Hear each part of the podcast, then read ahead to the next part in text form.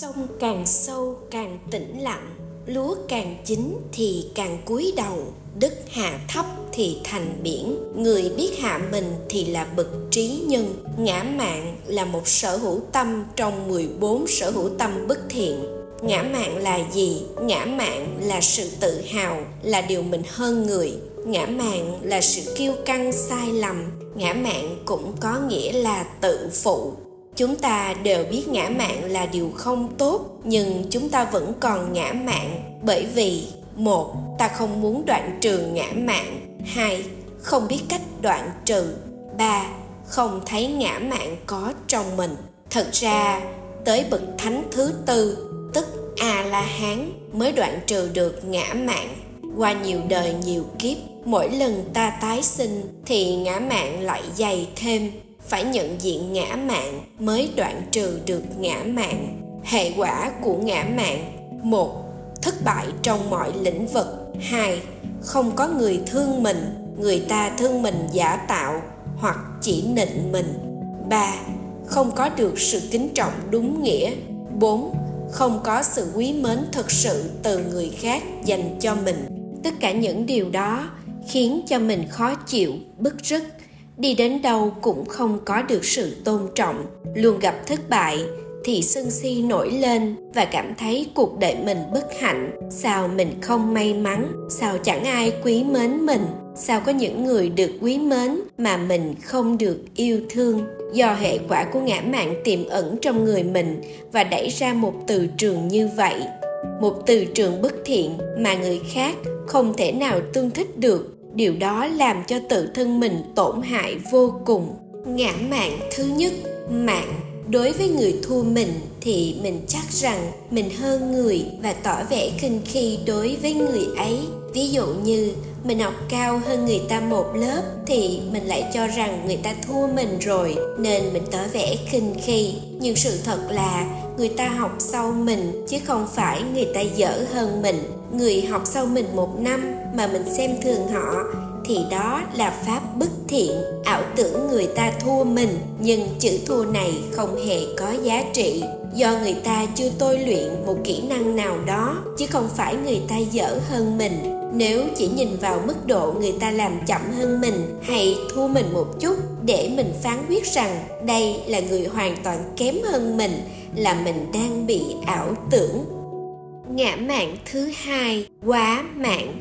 Đối với một người bằng mình hay giỏi hơn mình mà mình cho rằng họ chỉ bằng mình thôi thì được gọi là quá mạng. Ví dụ, người ta nấu ăn giỏi hơn mình một chút thì mình cho rằng, ôi, tại vì bạn đó hơn thôi, chứ nấu ăn cũng bình thường. Hoặc người ta đạt giải thưởng cao hơn mình thì mình lại cho rằng, tại vì hơn thôi, chứ có giỏi hơn mình đâu. Đây là một pháp bất thiện. Ngã mạng thứ ba, mạng quá mạng. Người ta hơn mình mình biết rõ rằng người đó giỏi hơn mình, nhưng mình không chấp nhận sự hơn đó. Mình quyết rằng mình phải hơn người đó. Trong tâm mình không cam lòng chịu đựng việc thua bất kỳ ai, thì đó được gọi là mạng quá mạng.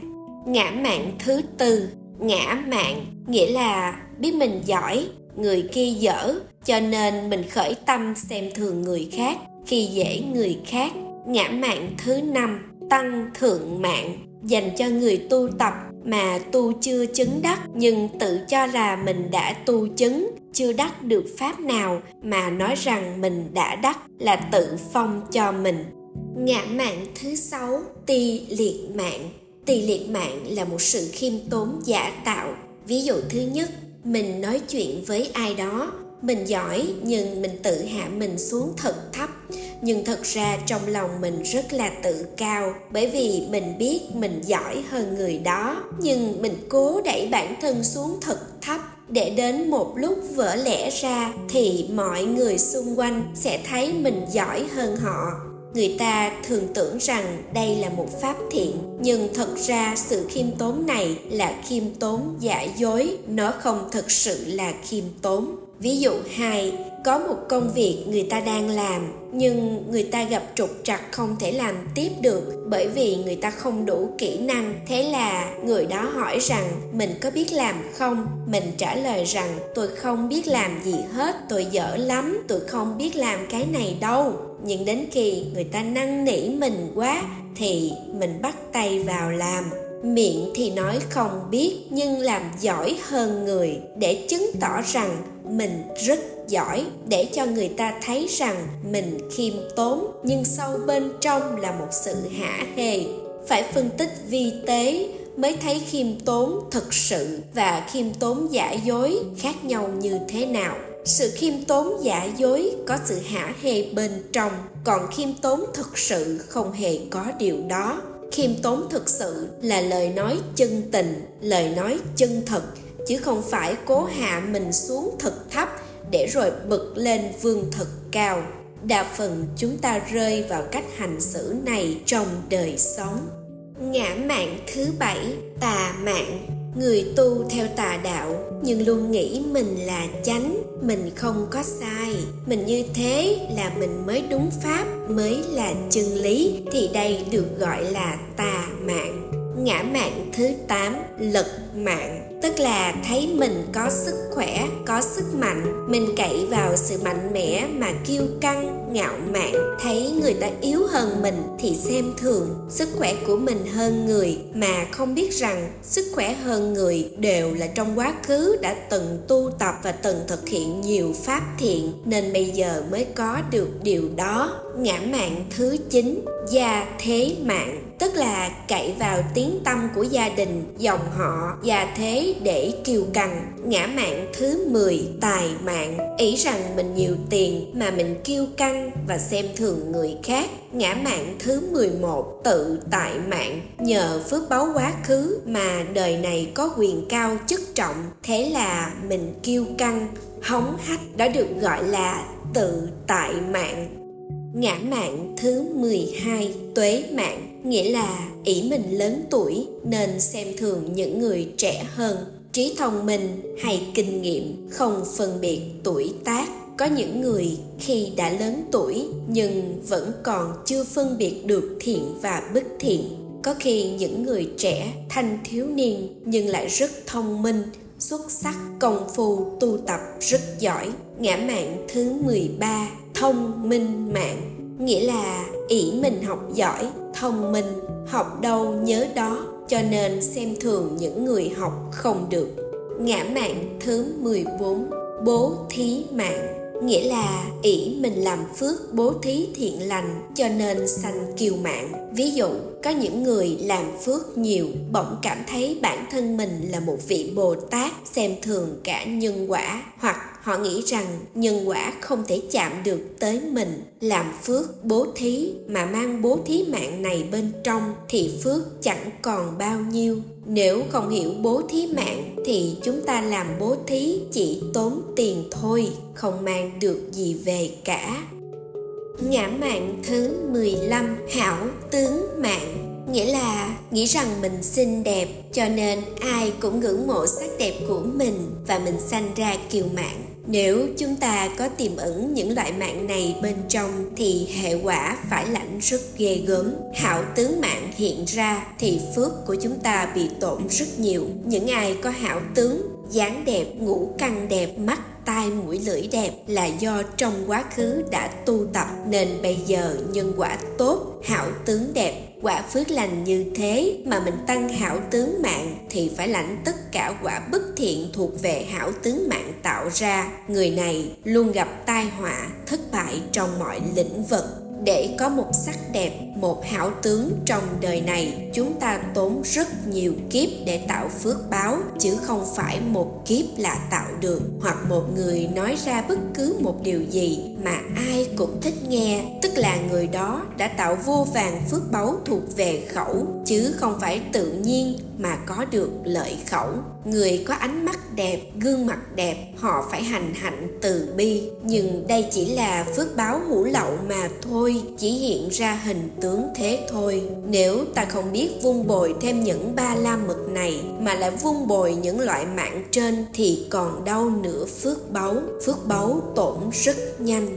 Cách phân biệt ngã mạn và ý thức phấn đấu vươn lên. Ngã mạn là một pháp bất thiện luôn thấy người hơn mình thì mình ghét, người thua mình thì mình khinh. Còn ý thức phấn đấu hay còn được gọi là tinh tấn như ý lực. Thấy mình thua người thì cố gắng để vươn lên. Trong hành động cố gắng vươn lên này chứa tâm không ganh tị. Chỉ có tâm cố gắng hết sức để có thể vượt lên chính mình. Chỉ có một tâm duy nhất là muốn mình tốt hơn mà thôi. Đây là một pháp thiện cách đoạn trừ ngã mạn đầu tiên, chúng ta phải nhận ra được mình còn rất nhiều ngã mạn ngã mạn này ngủ ngầm tiềm ẩn bên trong mình từ nhiều đời nhiều kiếp. Nếu không đoạn diệt tận gốc, ngã mạn gặp cảnh sẽ lại phát triển. Có hai mức độ đoạn trừ là đoạn trừ thô và đoạn trừ vi tế. Đoạn trừ thô có ba cách. Một, nhận ra được giá trị thật của mình. Mình giỏi cái gì, mình có thật giỏi không? Và còn bao nhiêu thứ mà mình còn rất dở? Thấy rõ thì phải thay đổi, phát triển để tốt hơn mỗi ngày. Tinh tấn hơn và có ý thức vươn lên.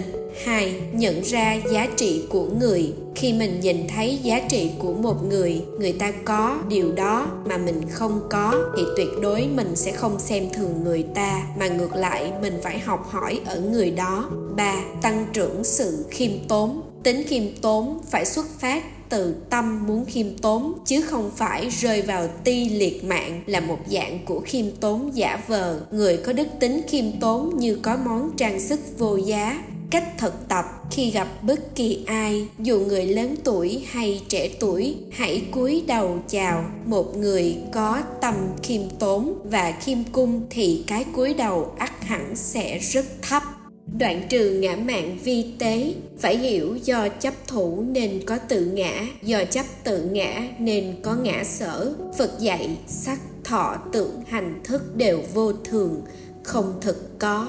Vì ta chấp thủ mà sinh ra pháp bất thiện này. Có hai pháp hành để đoạn trừ ngã mạng vi tế. Một, phải học cách quán tưởng. Tưởng thứ nhất, phải nghĩ tới việc mình sẽ già. Đừng kiêu mạng khi còn trẻ, mà hãy tận dụng tuổi trẻ để tạo những pháp thiện. Tưởng đến sự bệnh để đoạn trừ kiêu mạng về sức khỏe. Khi ta khỏe, ta tự hào. Nhưng đừng nói thế, không ai mà không bệnh. Ba nghĩ đến sự chết để đoạn trừ kiêu mạng khi mình còn sống đây, mình chỉ làm những thứ ngã mạng phải thấy khi chết đi, mình không làm được gì cả, không mang được gì theo bên mình, không có vốn liếng nào để ra đi. Hãy hình dung khi bạn trắng tay mà chết đi, đừng tưởng rằng chết là hết, cho dù tin hay không tin nhân quả vẫn xuất hiện cách thứ hai, thực tập hạnh khiêm cung. Trong tập a hàm cũng nói về thực tập khiêm cung mới đoạn trừ ngã mạng. Ta phải dựa trên tính trung thực, không giả dối, không cố làm đẹp cho chính mình. Một vị hòa thượng, một vị xuất gia ăn mặc áo vá vai, thì cái áo vá vai đó có khi cũng là một cái ngã mạng họ phô trường sự thiếu thốn cho người ta thấy. Nó chứa cái ngã bên trong, chứ không phải sự khiêm tốn hay sự cần kiệm. Thực tập khiêm tốn trong từng cử động. Mỗi lần mình cúi đầu trước đức thế tôn hay cúi đầu trước một người đáng kính, mình cúi rất chậm, cúi rất sâu. Hãy nhìn một người cúi đầu sẽ thấy cái ngã bên trong. Đó là khi người ta chưa học pháp còn bây giờ học pháp rồi, phật tử hãy cúi thật sâu, cúi thật chậm một cách thành thật và khiêm cung.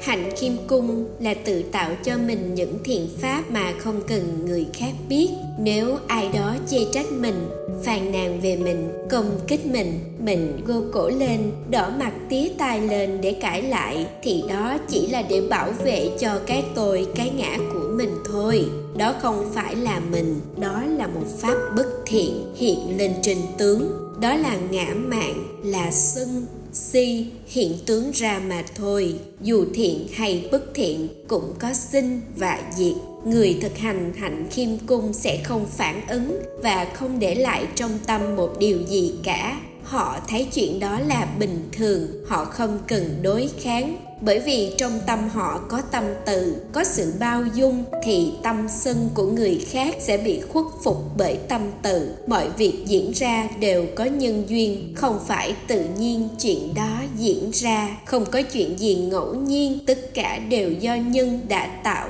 từ đời này hoặc đời trước, nên những gì ta nhận là quả. Lấy oán, báo oán thì oan gia tiếp tục lấy từ để báo oán thì chấm dứt oan già. Nếu phật tử hiểu thì không việc gì, gọi là xui rủi, không may mắn hay thất bại diễn ra trong cuộc đời mình. Nước sâu thì dòng chảy chậm, người tôn quý thì ăn nói từ tốn. Chúng ta học cách im lặng, giảm nói nhiều, tránh nói thị phi. Nếu thấy điều không may diễn ra cho mình, hãy nhìn lại quá khứ của mình đã hành xử như thế nào. Đừng nói rằng người ta mang đến xui rủi cho mình, chỉ có chính mình tạo ra nhân đó, nên này cần phải lãnh quả, tập cách im lặng giảm nói nhiều, tuyệt đối không nói chuyện thị phi. Những điều khôn ngoan cần phải học hỏi, để ngã mạng không phát sanh. Nam mô bổn sư thích ca mâu ni phật.